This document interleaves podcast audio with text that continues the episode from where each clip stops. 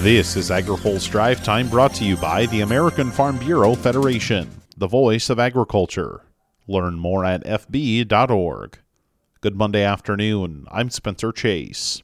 Farmers concerned about fertilizer prices and availability got some good news to start the week. The International Trade Commission has decided the imports of urea ammonium nitrate from Russia and Trinidad and Tobago do not, in fact, harm U.S. companies making the product on American shores. The move overturns a Commerce Department decision that the countries were unfairly subsidizing exports and stops the possibility of tariffs being placed on the product. National Corn Growers Association President Chris Edgington called the news welcome relief and said he was glad to see the ITC listen to the concerns the group had posed. Bill Tomson has more in his story on agripulse.com. The ITC's actions offer a little more stability when it comes to fertilizer trade, but here at home, ag leaders say the crop protection market could use a little more certainty.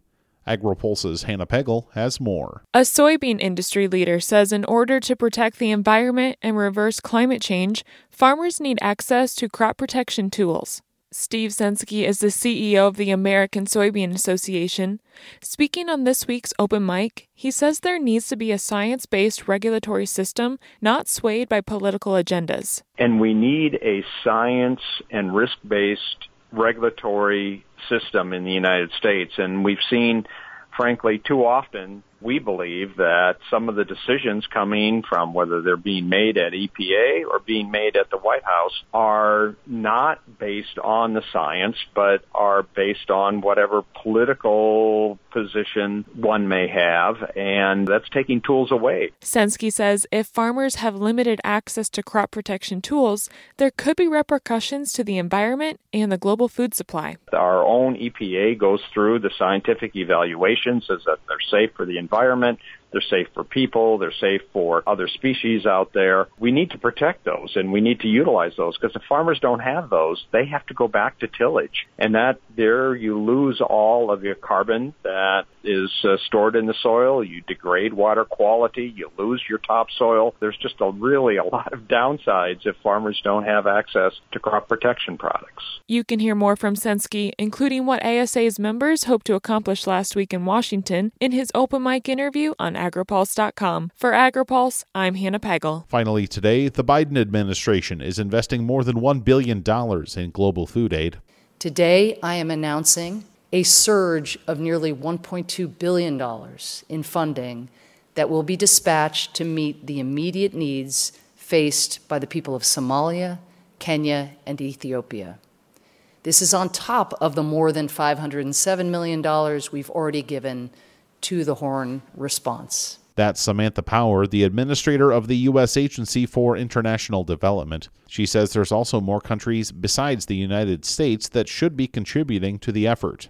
Unfortunately, today, when the needs are greatest, assistance budgets are either stagnating or they are being cut.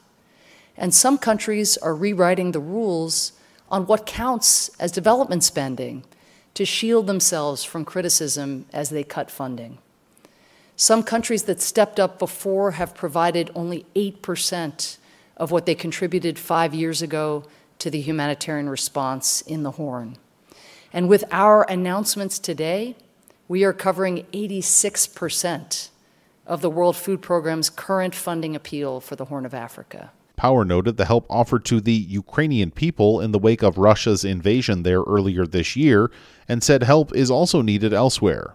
The generosity marshaled toward the people of Ukraine must also be directed to the less visible victims of Putin's war, to those bearing the brunt of the cascading effects of his terror. All told, U.S. investment in aid for the Horn of Africa region is now approaching $1.86 billion.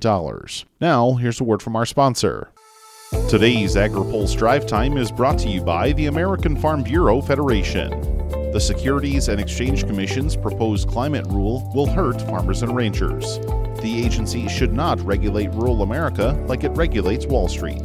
Learn more at fb.org. That's all for today's drive time. For more agriculture, trade, environment, and regulatory news, visit agripulse.com. Reporting in Washington, I'm Spencer Chase.